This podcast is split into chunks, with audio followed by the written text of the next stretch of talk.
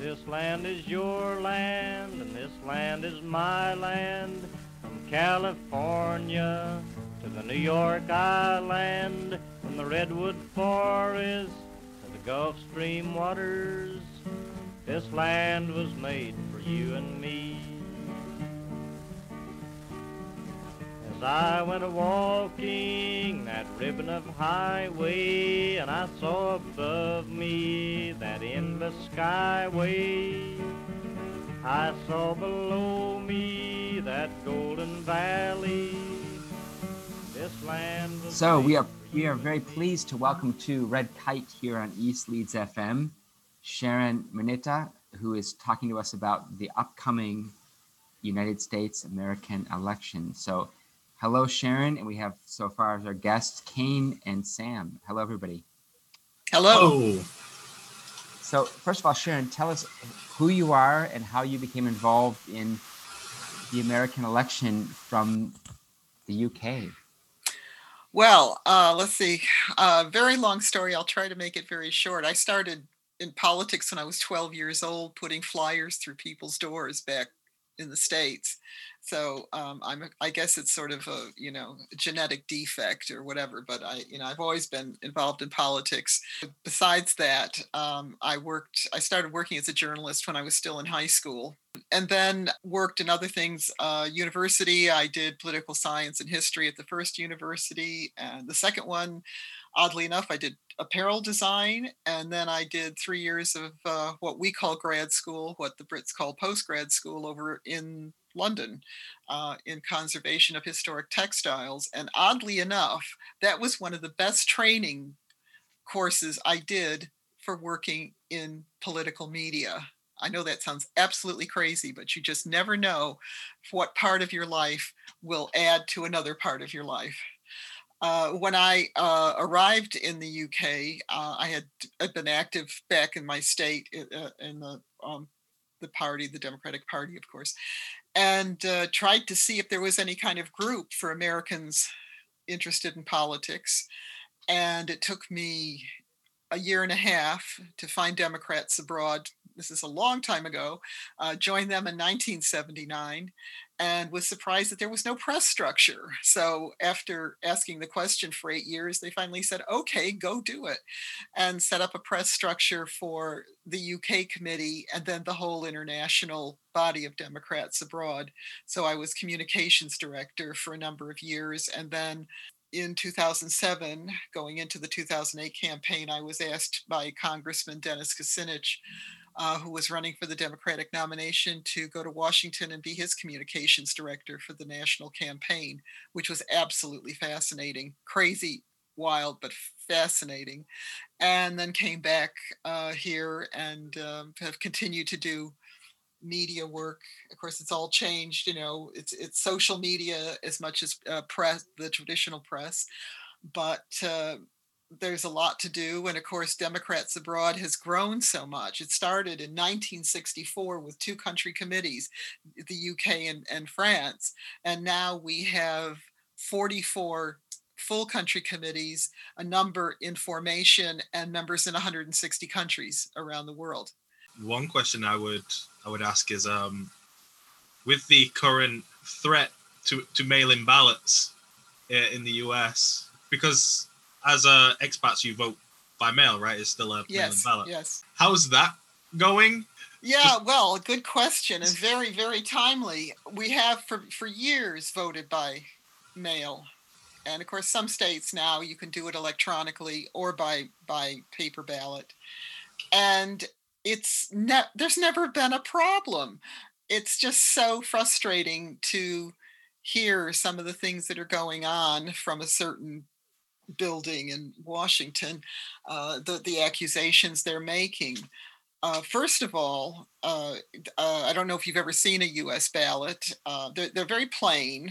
You know, it's very solid paper with black ink, nothing exciting. And you have the list of candidates. Now, Trump talking about this, he's saying, oh, thousands of ballots are going to be brought in and all this. This is macro soiling. It just isn't rational in any shape or form because my ballot from the uh, congressional district I vote from. Because remember, there's there's a hundred. There each set each state has two senators, and then that's the that's the Senate, and then the the what we call the Congress, but the House of Representatives. It, each state has a number of representatives according to their population. So states like um, Montana have, I believe, two congressmen, congress folks. Mm. Uh, states like New York and California, heavily populated, have a lot more. But your ballot only deals with your location. So on my ballot, since neither of my senators are up for reelection, because only about a third of the Senate every every two years is up for reelection, uh, I had no Senate senators to vote for. Uh, there was uh, my congressperson and then some local things, uh, state. So my my ballot doesn't look anything like someone in another congressional district. And we were kind of fooling around with this the other night and figured there's over 8,000 permutations of the US ballot. So the idea that somebody's going to forge these is just ridiculous. The other thing is that the paper that it's printed on and the ink that is used are high security things. You know, think sort of in the in the realm of printing money. They're not something you can just get some copy paper out of uh, you know your stationery cupboard and and zip them off on a Xerox machine. It doesn't work like that. Uh, now that's how the mail-in ballots work. We've had a lot of concerns about voter suppression. It's not voter fraud, it's voter suppression. Fraud is trying to cheat the system, suppression is trying to change the system.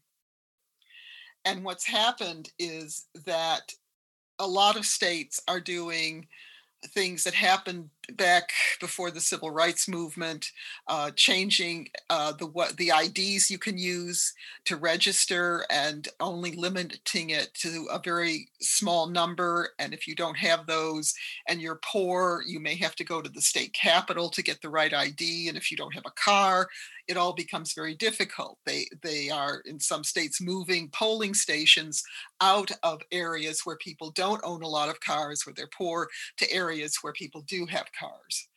All these little niggly things.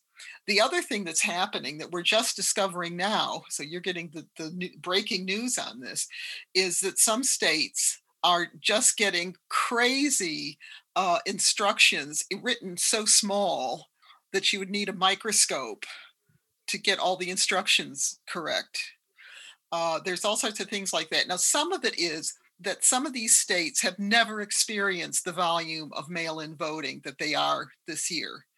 And then, of course, you've I know you've heard that, that some states have been vote everybody votes by mail-in ballot, and they've done that for years.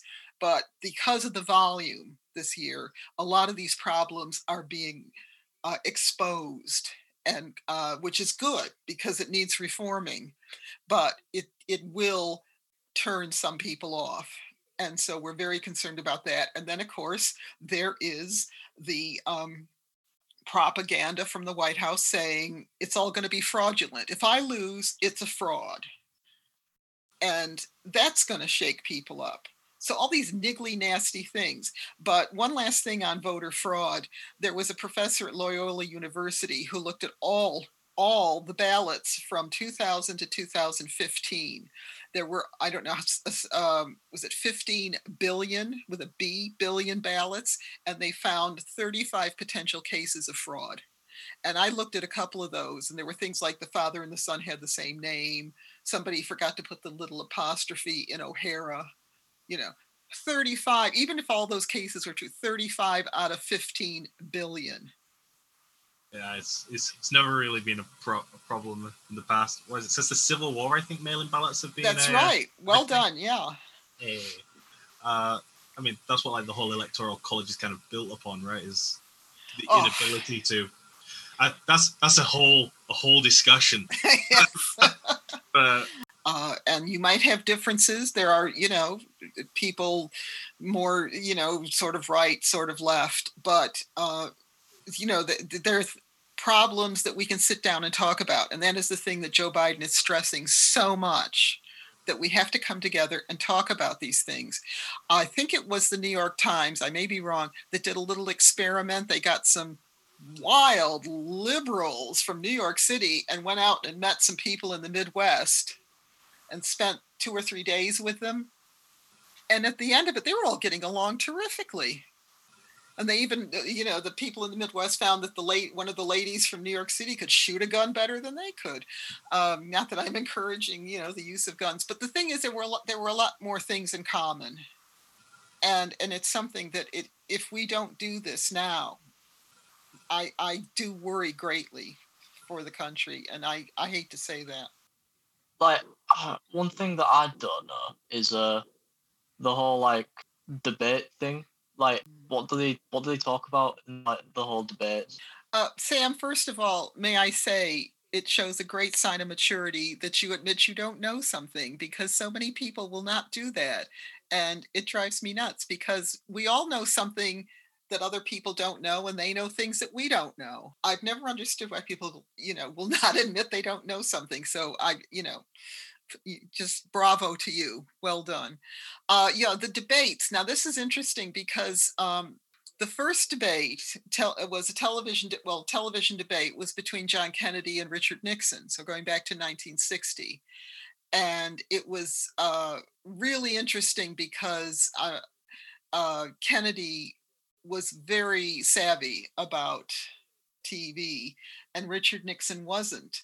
And Kennedy agreed to wear some makeup, and Richard Nixon wouldn't do it because it wasn't masculine. Gee, we haven't heard that in the past 24 hours, have we? Uh, and uh, of course, when they got on TV, Nixon looked like he had uh, hadn't shaved for three days and looked a bit pale and was sweaty and just on visuals, Kennedy won the de- won the debate.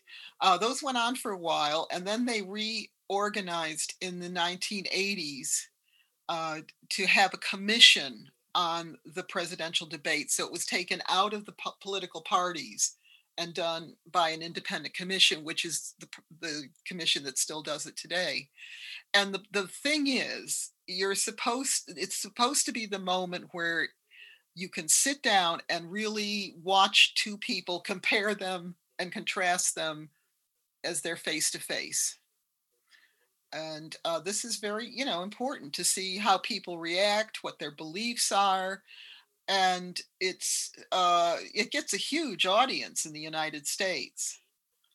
Normally, uh, I haven't seen the viewing figures for the Trump Biden debate uh, a lot of people were hiding under the covers. They it was just they were just so fed up with everything, and of course it was a car crash, and uh, people were therefore much more interested in the vice presidential debate, which happened last night between Senator Kamala Harris and um, Vice President Mike Pence, and that was a much calmer affair. But it was interesting that people kind of thought it was dull, and that just shows how we're after all these years of being screamed at and the hyper partisan is partisanship of U.S. politics in the in the in the last five years, when something is normal, it seems dull. You know, and I say, please give me normal. But we've now heard that um, the next debate, the next presidential debate, is supposed to be virtual, and Trump says he's not going to come because he, they might cut off his microphone when he speaks too long. Shocking. Um, so at this point, we don't know if there's going to be any more presidential debates for this election cycle. Among other things, Kane comes from a theater background. Ah, Yeah. To think about like the whole idea of politics and theater, and I don't know Kane as as a theater maker, Oh, uh, director, playwright, actor, how you see American politics for good or bad, and maybe, maybe bad. fr- from from like a, a theater perspective, um, it's it's a little insane, um, but also its effect that it's having even like on UK politics uh, has been massive. Uh, the debates, if you look at the debates uh, in the UK um, in the 80s, e- even in some cases the 90s, uh, it switched over massively to a lot of how like US ones are mm, the the most theatrical aspects are the DNC and the RNC, which I'll be completely honest, there's times where it's kind it's really scary because it's like it's almost North Korea cult esque. Yeah. Uh, the cult of personality that keeps burgeoning up in the US is Mm. massive. Uh, I I watch uh, the US debates. I watch um I watch them live. Uh, saw the Biden, uh, the Pence uh, Kamala one uh, last night. Just just so you know, uh, I looked it up. The um, Trump uh, Biden debate only pulled in about seventy three million Mm. uh, which is uh, for you know comparison the uh, Clinton Trump debate pulled in 84 million so it's it was like you said I think it's uh, I think it is part of the uh, like people being like I think most people made up their minds to be completely honest Yeah. I watched it because I knew how much of a show it was going to be to put it politely uh, and it freaked me out even then Yeah. yeah. uh, I, I think what is interesting, which can lead into a, a, a question even, um, because that's what we're meant to be doing, is uh, how the optics game is played between the two, uh, especially like Biden and Trump. Because Trump's all about optics, right? Between his rallies and his strong Oh, yeah. persona, Yeah. his yeah. uh, fascistic tendencies. Um, so when it comes to like the debates, you really get that thing of playing the role, uh, like like you brought up with the Nixon Kennedy thing. Uh, it was what was it? If you were listening to on radio, Nixon won. If you were watching on TV, Kennedy. Yep. Absolutely. Yeah. Uh, so I was just wondering, how do you feel, uh, especially because like Trump's been playing the same character for the past thirty years. Uh, how do you how do you feel like the Biden campaign is doing optically and like in the press? Um, I do think they're doing quite well. Uh, Simone Simons, who was Bernie Sand, no Simone Sanders, bite my tongue, who is was Bernie Sanders' press secretary, which is the number two position in the communications ladder. Communications director is the senior one. Uh, she worked with Bernie on the two- 2016 campaign, and is a contributor to CNN and she's now special advisor to Biden. So she's very, very aware of optics. And it's interesting that uh, in some ways you think, well, why aren't you know why aren't they a bit more flashy? But the whole point is to say this is stability. This is the man who was put in charge of the car crash that landed on President Obama's desk in 2009, January 2009. And, and Biden was put in charge of getting the economy back. And yet, people are trying to say this man isn't qualified. You know, ridiculous. Uh, so they're actually going for a very sober look. Um, for a laugh, if you uh, you can look up Saturday Night Live. I don't know if you're familiar with that show. It's the, the sort of the premier uh, satirical show in in the U.S. And they did uh, their version of the the Trump Biden debate, and it's very much worth watching. I strongly recommend it. Also, we need the laugh, um, but uh, yeah.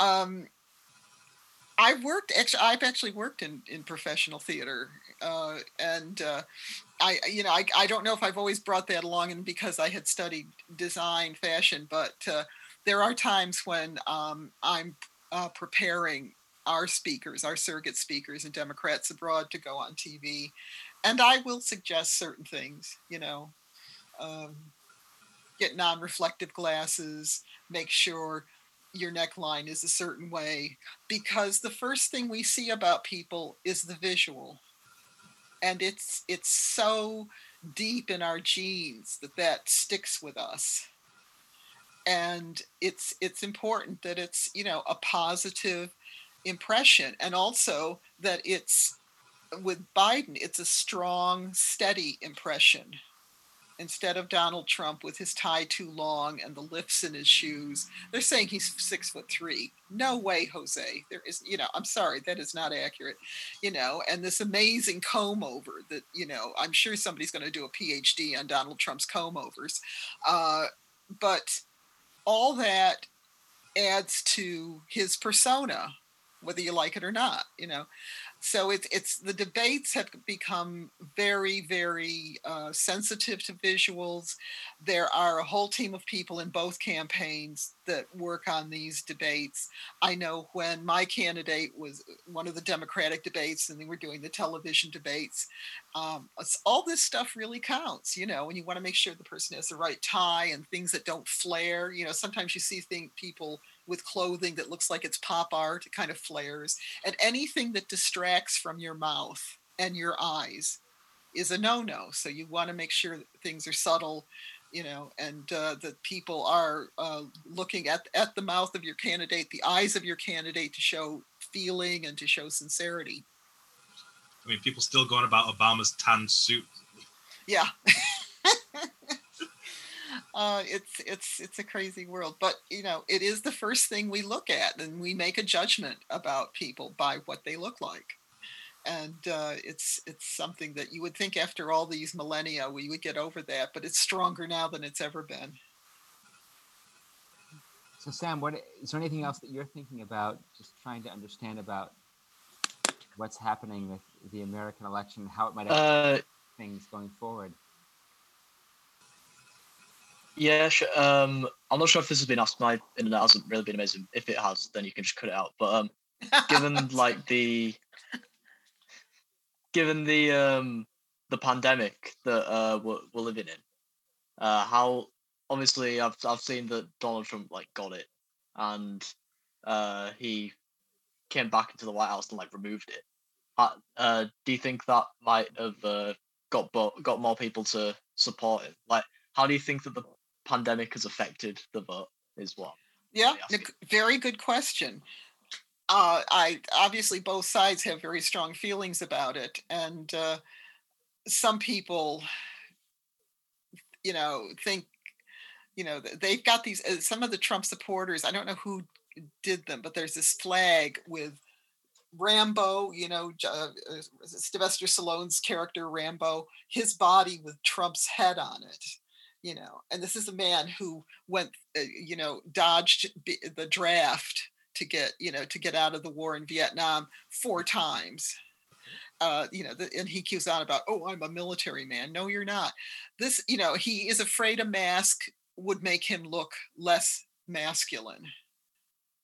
And that is just such an immature attitude. And it's interesting that people who were Republicans, who are you know probably still Republicans, are uh, more people are saying this is ridiculous. This this is this is not good. You know this isn't happening. And they had one man on, I believe from Utah, who said, um, "I like his trade policies." I thought, what, right? Okay.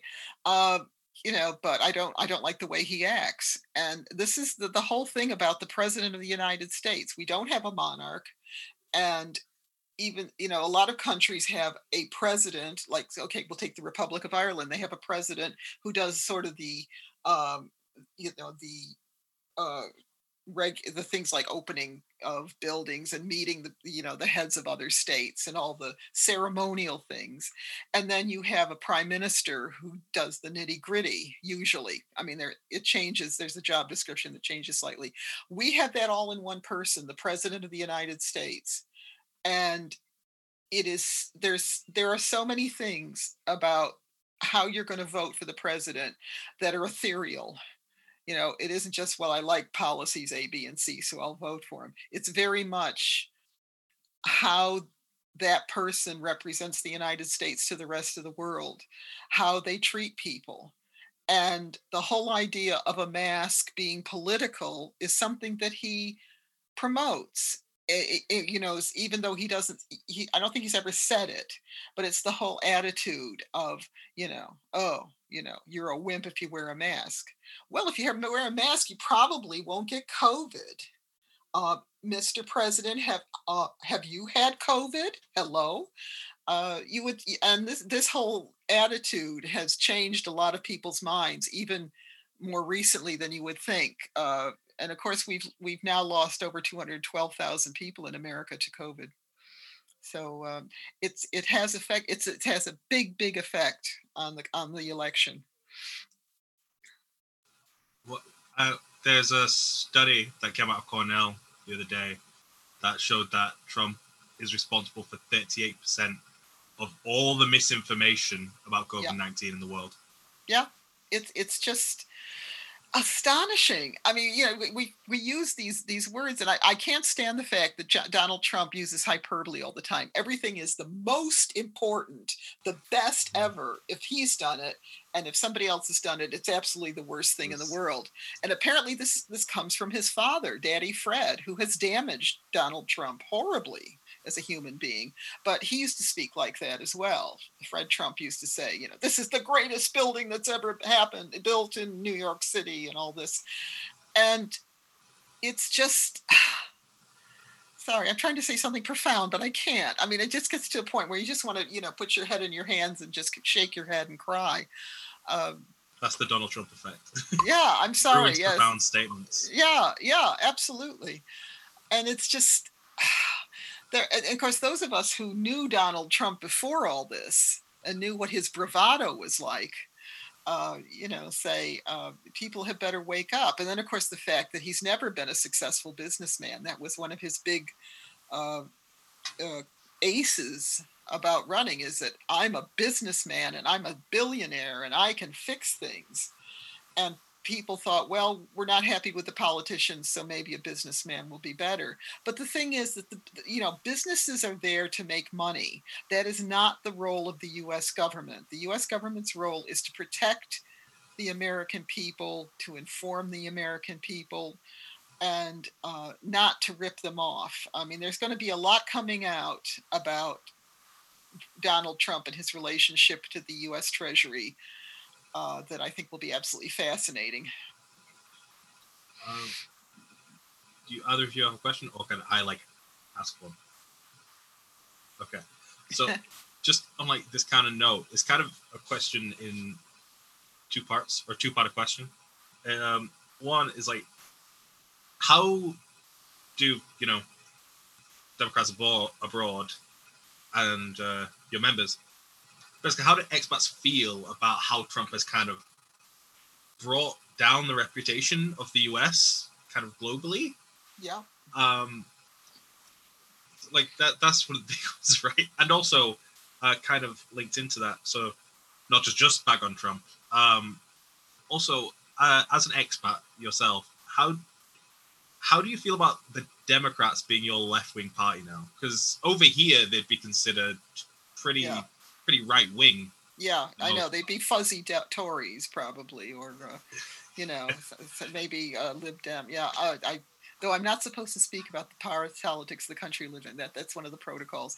But uh, yeah, uh, it's that Norman Mailer, uh, one amazing author, said many years ago that when you live uh, when you're an american and you live outside the us you are more protective of your country and its reputation than you were when you were living in the us and i think that's true. I think that's why so many people give up so much time to democrats abroad because we care so much. I know that uh, back when uh, George W. Bush, aka Shrub Jr., was president, and um, of course the, the, the horrific things of 9/11 happened, and um, the invasion of Iraq, and our uh, people on the streets in in but certainly in London, you know, if they thought you had an American accent, they were really angry you know and and it really hurt us badly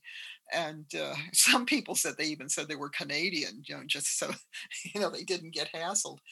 Uh, it's it's it's awful, and I feel so bad that our reputation is is just in the you know in the sewer right now. Uh, because while all this awfulness is going on with Donald Trump and his gang, there's a lot of really good positive things happening on a local level. There's a lot of, of cities and states that are doing a lot on the environmental side of things that are creating community based projects that will help people in their community. And of course, all that gets lost because you've got this unreality TV star, you know, who is is eh, feeding us all this garbage and it it makes me very angry. Um, we we care a lot. I mean, you don't you don't do this seven days a week if you don't care. And of course, the other thing which I should mention is we're talking about Democrats abroad. Uh, as I said, founded in 1964. Surprisingly, even though we are the official arm of the Democratic National Committee, you hear the DNC mentioned, that's the Democratic National Committee, that's the ruling body of the party. The RNC, the ruling body of the Republican Party, has never had an official arm for Americans living outside the US. But yet, we go up against people who, uh, you know, have Republican in their name of their group, and they're put on as if they're an equal body to us. There's a group now called Republicans Overseas that is a political action committee, a PAC, and it'd be, you know, you can look into that yourselves, but these are uh, organizations that are getting money for candidates uh, that are not supposed to have anything to do with with the campaigns or the political parties and they go on as if you know same thing you know and one dear little producer said to me from the bbc a while ago she says but they have republican in their name and i said does every hotel with the word royal in it belong to the queen you know that's just you know, and nobody looks, nobody checks out. Oh, they're Republicans, so we'll put them on against the Democrats, and it'll show that we're balanced. It'd be funny if one day they just brought in some anti-monarchists. well, I, I, don't, I, don't, don't get, I won't get into that at all. No. So I want to leave uh, time for one, one more question each from Sam and Kane, and to think about the fact that this radio program can also be shared with U.S. citizens, American citizens living here in the UK of which surprisingly it's hard to know how many there are. Supposedly that's right. Yeah, three and six million Americans live outside of the United States. Actually, we think it's around nine. Around nine million. Okay. Yeah, but this is the thing. You bring up a very good point. Nobody knows. Nobody knows how many of us there are out here. Uh, the guesstimation is around 9 million with 6.5 million old enough to vote. So, so in your last questions, any questions you have, this is a chance to just think about if the Americans who hear this radio broadcast and they get the chance to vote, whereas Kane and Sam, you don't have the, uh, the obviously any say in this election, but this election affects the whole world. Yes. But in the meantime, before the final questions, Sharon, we like to end our radio broadcast here on Leeds with a piece of music. So if you have a piece of music from your youth or from right now that you feels like feel like give some sense of what's at stake or just just the mood yeah. right now do you want to suggest we play at the end of the program and then we'll let Kane and Sam ask final question? Yeah. Well this may be a bit shocking but i'm going to go for a bit of country and western. Uh, garth brooks wrote a song called we shall be free. And it's wonderful. And i would that that would be my desert island disc choice. Great and why what what is it about that song that connects with you? Well it's it's it's first of all it's a good song. I mean he writes fantastic songs but it's of course the words that that um, in a country and western song it's quite a surprise that you know you we have this image if you're into country and western you're very right wing which isn't true all the time you know it, that but it there's something about the words that just hit all the things that we as americans should be working on to make ourselves part of a better country well it's and also country and western like folk music in the united states mm. a lot of that comes from the UK comes from from Britain. Yeah, absolutely. Yeah, I mean, you get the Irish. the Scottish, Irish uh, immigrants. Uh, absolutely, yeah, and uh, even the French, the Bretons, and all this. It's a lot of that. Uh, another of, whole show. a lot of uh, like old school country and western was really left wing because mm. it was before everything got wrecked. Uh, yeah. just, just out of curiosity, have you heard of uh, Tyler Childers? I've heard the name, but I, I couldn't tell you anything. Uh, he, he's he's really good. He's a he's a fiddler. It's from Georgia, I think. Uh, he just released um an album, but the last song in the album is called "Long Violent History." Oh, it's very good. I would recommend it. Yeah, yeah. Ty- Tyler. Uh, Tyler Childers, C H I L D E R S. Oh, thank you. I was just gonna uh, ask, like, how important do you think it is to vote now uh, for this election compared to like you know, like an election say like 40 years ago? every it seems like every election we say this is the most elect, important election in our lifetime. And some of them have been but this does top all of them. This is the most crucial election. Uh, that this is the the chance for us to still hold on to a democracy. While we've been talking there's been breaking news that uh, six men have been charged with the attempted kidnapping of governor Mich- of the governor of michigan.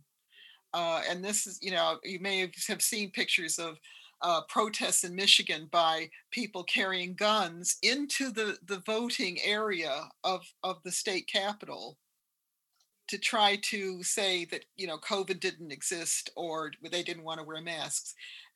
This is ridiculous. You know, that we are turning into such a, a violent, a politically violent nation. I know we have a lot of violence anyway, but a pol- eh, politically violent nation at the moment that this is the turning point. If we don't do something now, I hate to think what would happen with four more years of Donald Trump. And and the planet, the planet is is at stake in this election. How kind of worried are you about a um kind of another Al Gore red mirage kind of thing happen happening? Yeah.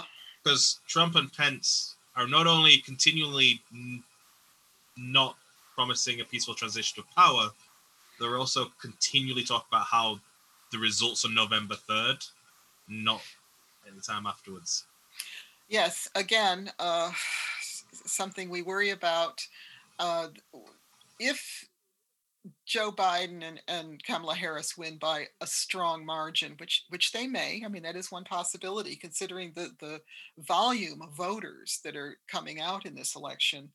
Uh, it will be very hard for Trump and company to uh, contest the election, but they will. They will.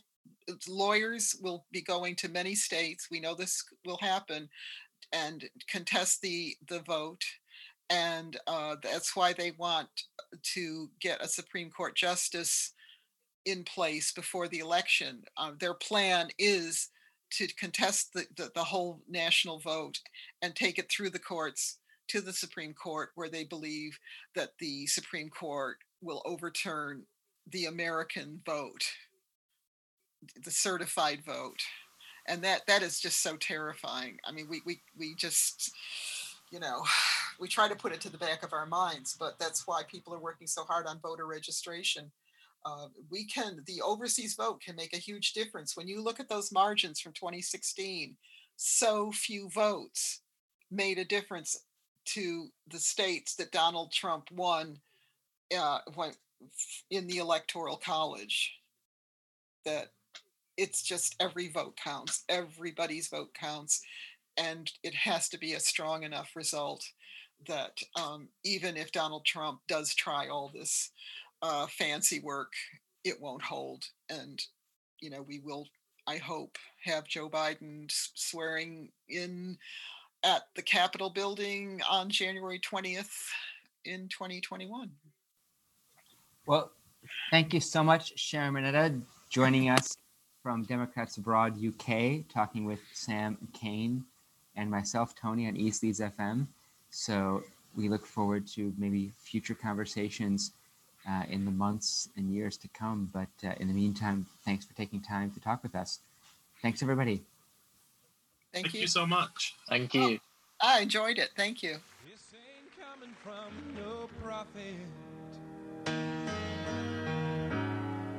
Just an ordinary man. But when I close my eyes, I see the way this world shall be when we go walking in hand.